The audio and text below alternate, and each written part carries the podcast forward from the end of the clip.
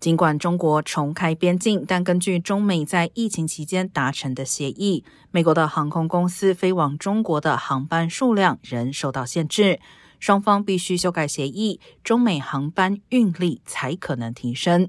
美联航发言人表示，目前正在评估市场需求和营运环境。目前每周四班往返旧金山和上海的班机暂时没有变化。